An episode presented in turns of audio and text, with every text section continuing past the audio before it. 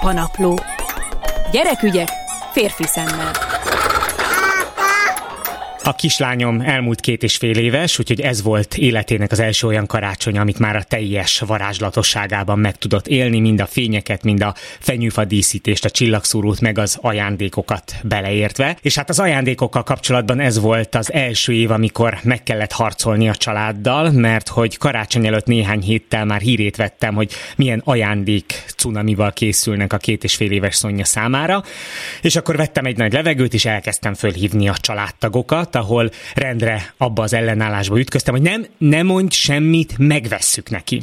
És akkor a harmadik ilyen telefonbeszélgetésnél azt találtam mondani, hogy figyelj csak, érzem a mondatod mögött a jó indulatot, meg a rengeteg szeretetet, és tudom, hogy valami jót akarsz. Én most úgy érzem, hogy nekünk is, meg a gyereknek is akkor teszel a legjobbat, ha már nem veszed meg azt az ajándékot, mert a szobája így is tele van, kidől a sok játéktól, és már nem is érdeklik ezek a játékok, nem is foglalkozik velük, úgyhogy koncentráljunk arra, hogy együtt van a család, és ettől szép a karácsony. Még nagyon bennem van ez a téma, úgyhogy gondoltam, hogy akkor 2022-t kezdjük ezzel, vonalban pedig ki más, mint Polányi Viktória, gyerekpszichológus. Szerbusz és boldog új évet!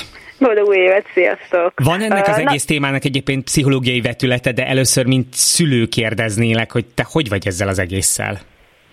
Pont ezért vártam majdnem a szavadba, mert abszolút valid a felvetés, és nekem egy 6 éves kisfiam és egy 13 éves nevelt lányom van.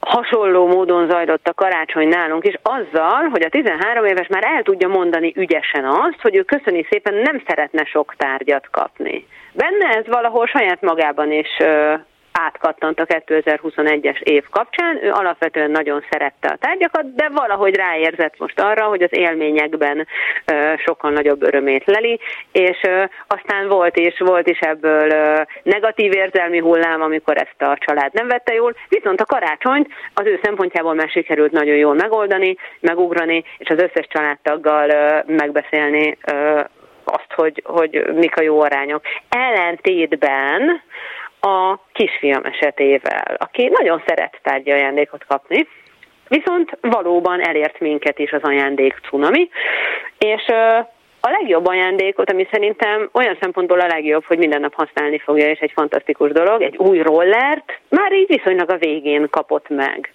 És amikor ezt meglátta, akkor annyi volt a reakciója, hogy csak ennyi. Mert abban a háztartásban ez volt az ajándék, és nem 56 darab csomagot kapott.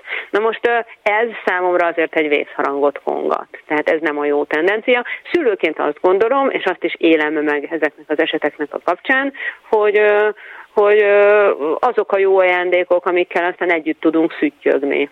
Azok a jó ajándékok, amik aztán emlékeket generálnak. Hogy leültünk és összeraktuk a legót, és emlékszel, hogy milyen rengeteg ideig tartott, és már a végén fájt a hátunk, de azért összeraktuk.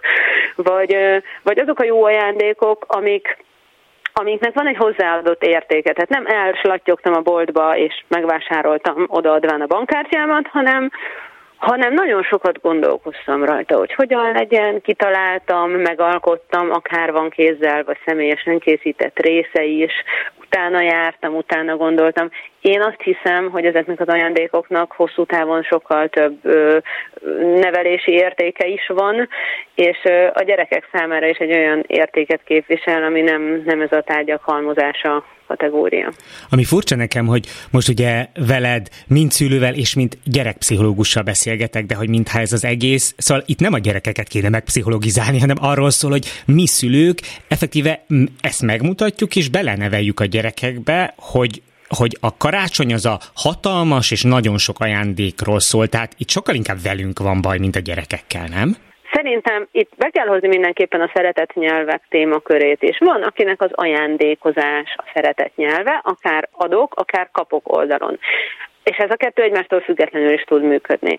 Nálunk például a párom nagyon ügyes ajándékozó, nagyon-nagyon klassz, utána gondolt, utána járt, szeretetteli ajándékokat ad, ő viszont nem szeret tárgyakat kapni. Tehát neki az adok oldalon ez szeretett nyelve, viszont a kapok oldalon abszolút nem nyitott erre, nem ebből érzi azt, hogy ő meg van becsülve, vagy rá oda van figyelve, sokkal inkább a minőségi együtt töltött időből. Tehát neki érdemes olyan ajándékokat adni, ami egy élmény. Ő például pisztrángozást kapott a Szalajka-völgyben, ami egy közös kirándulás gyakorlatilag. Azért nehéz akkor, mert ha egy nagyszülőt vagy egy nagynénit én letiltok az ajándékadásról, mert én így gondolom, vagy Szonya érdekében lehet, hogy őt megfosztom annak a szeretetnek, vagy a szeretet nyelvének a megélésében, vagy kifejezésében, amiben viszont ő jó, vagy ahogy ő ki tudja fejezni a szeretetét? Ezért igen, tehát elő tud állni az a helyzet, hogy valaki valóban így tudja kifejezni a szeretetét. Gondoljunk csak arra az esetre, amikor valaki mondjuk a gondoskodással tudja kifejezni a szeretetét, és folyton etetni akar minket, és mi rendre nemet mondunk arra az ételre. Ez körülbelül ugyanaz a helyzet.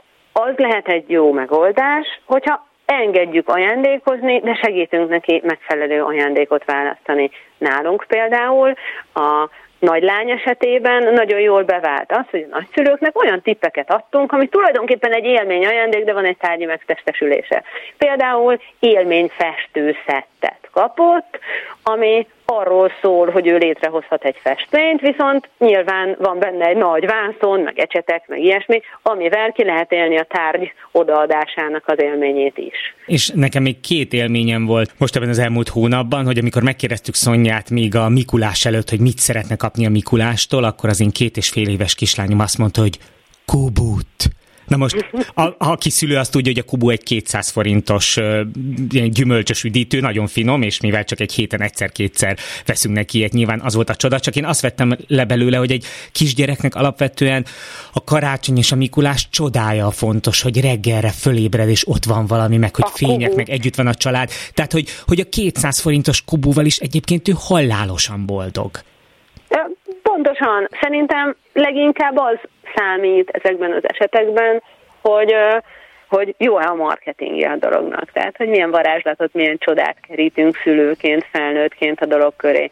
Ha megfigyeled, nagyon sok családban a maga a karácsony az egy ilyen adminisztratív elemekkel teli lakomázás és ajándékosztás.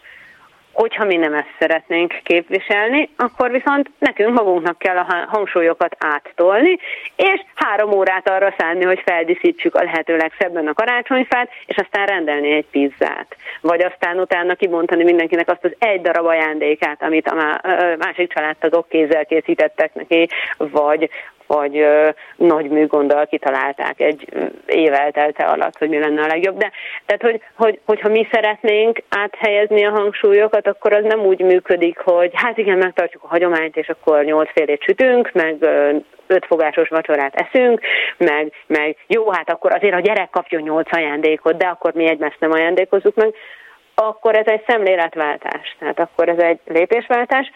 Szerintem nagyon érdemes meglépni azt, hogy az ember figyel a belső hangjára, és megpróbálja megtalálni azt, hogy neki egy ilyen ünnepben mi a fontos.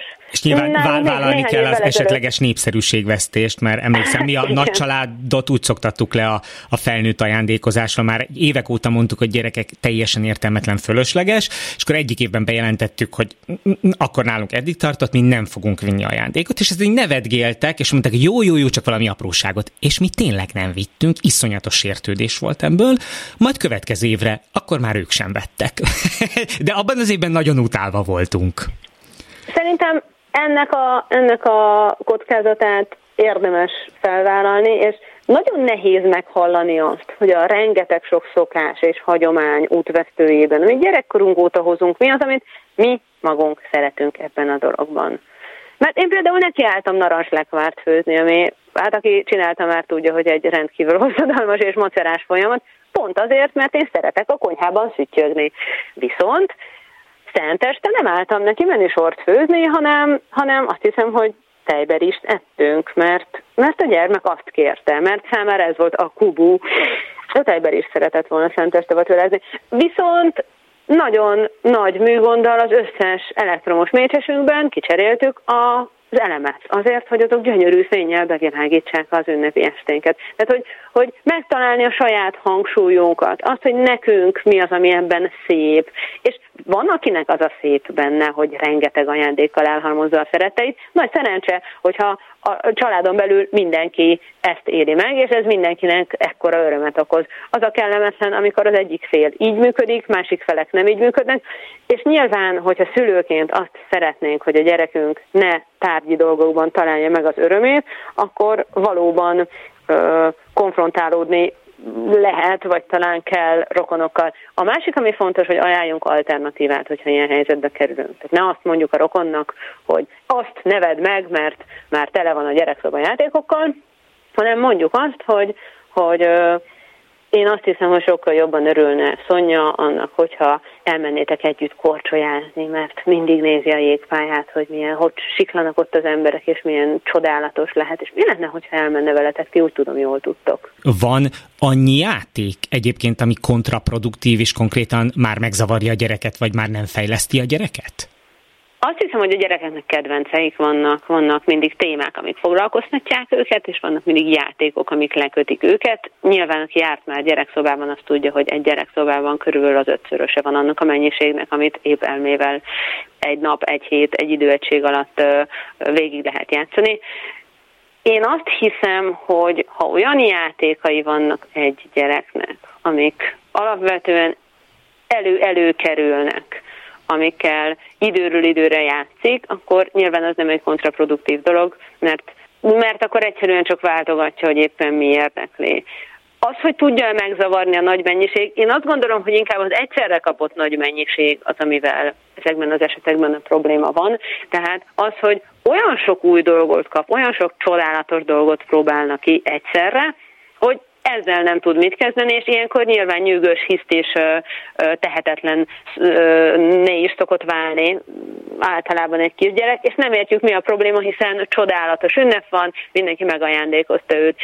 Viszont ő nem tudja, mihez kezdjen ezzel. Ezért én azt javasolnám, hogyha már mindenki szeretne ajándékot adni, akkor minden családrésztől mondjuk kapjon egyet, és azt ilyen szépen elosztva kapja meg, vagy uram, bocsá, lehet azt a megoldást is választani, amit a bölcsszüleim választottak idén karácsonykor, hogy volt olyan, amit ugyan megvásároltak a gyermek számára, mert szüksége volt rá, ez egy sporteszköz, viszont nem a Jézuska hozta, vagy nem az angyalka hozta, hanem néhány nappal később egyszer csak mondták, hogy egyébként vettünk neked egy deszkát, mert tudjuk, hogy snowboardozni fogsz tanulni. Reagálva arra, amit mondtál, hogy az egyik nagynénitől kapott egy teljes takarítószettet, erre is mondtuk, hogy szerintünk sok lesz, de mindegy, kibontotta a kis felmosó rongyot meg a vödröt, ugye egy gyerekszett, transz állapotban szaladt a lakásba, és elkezdett takarítani, és a nagynéni hívogatta vissza, hogy de Szonya, van itt még porszívó is, és láttam a gyereken, hogy vissza kell menni, és ki kell bontani a porszívót, ami már fele annyira érdekeltem, erő azzal az egy vödörrel és egy rongyal boldogan el lett volna napokig.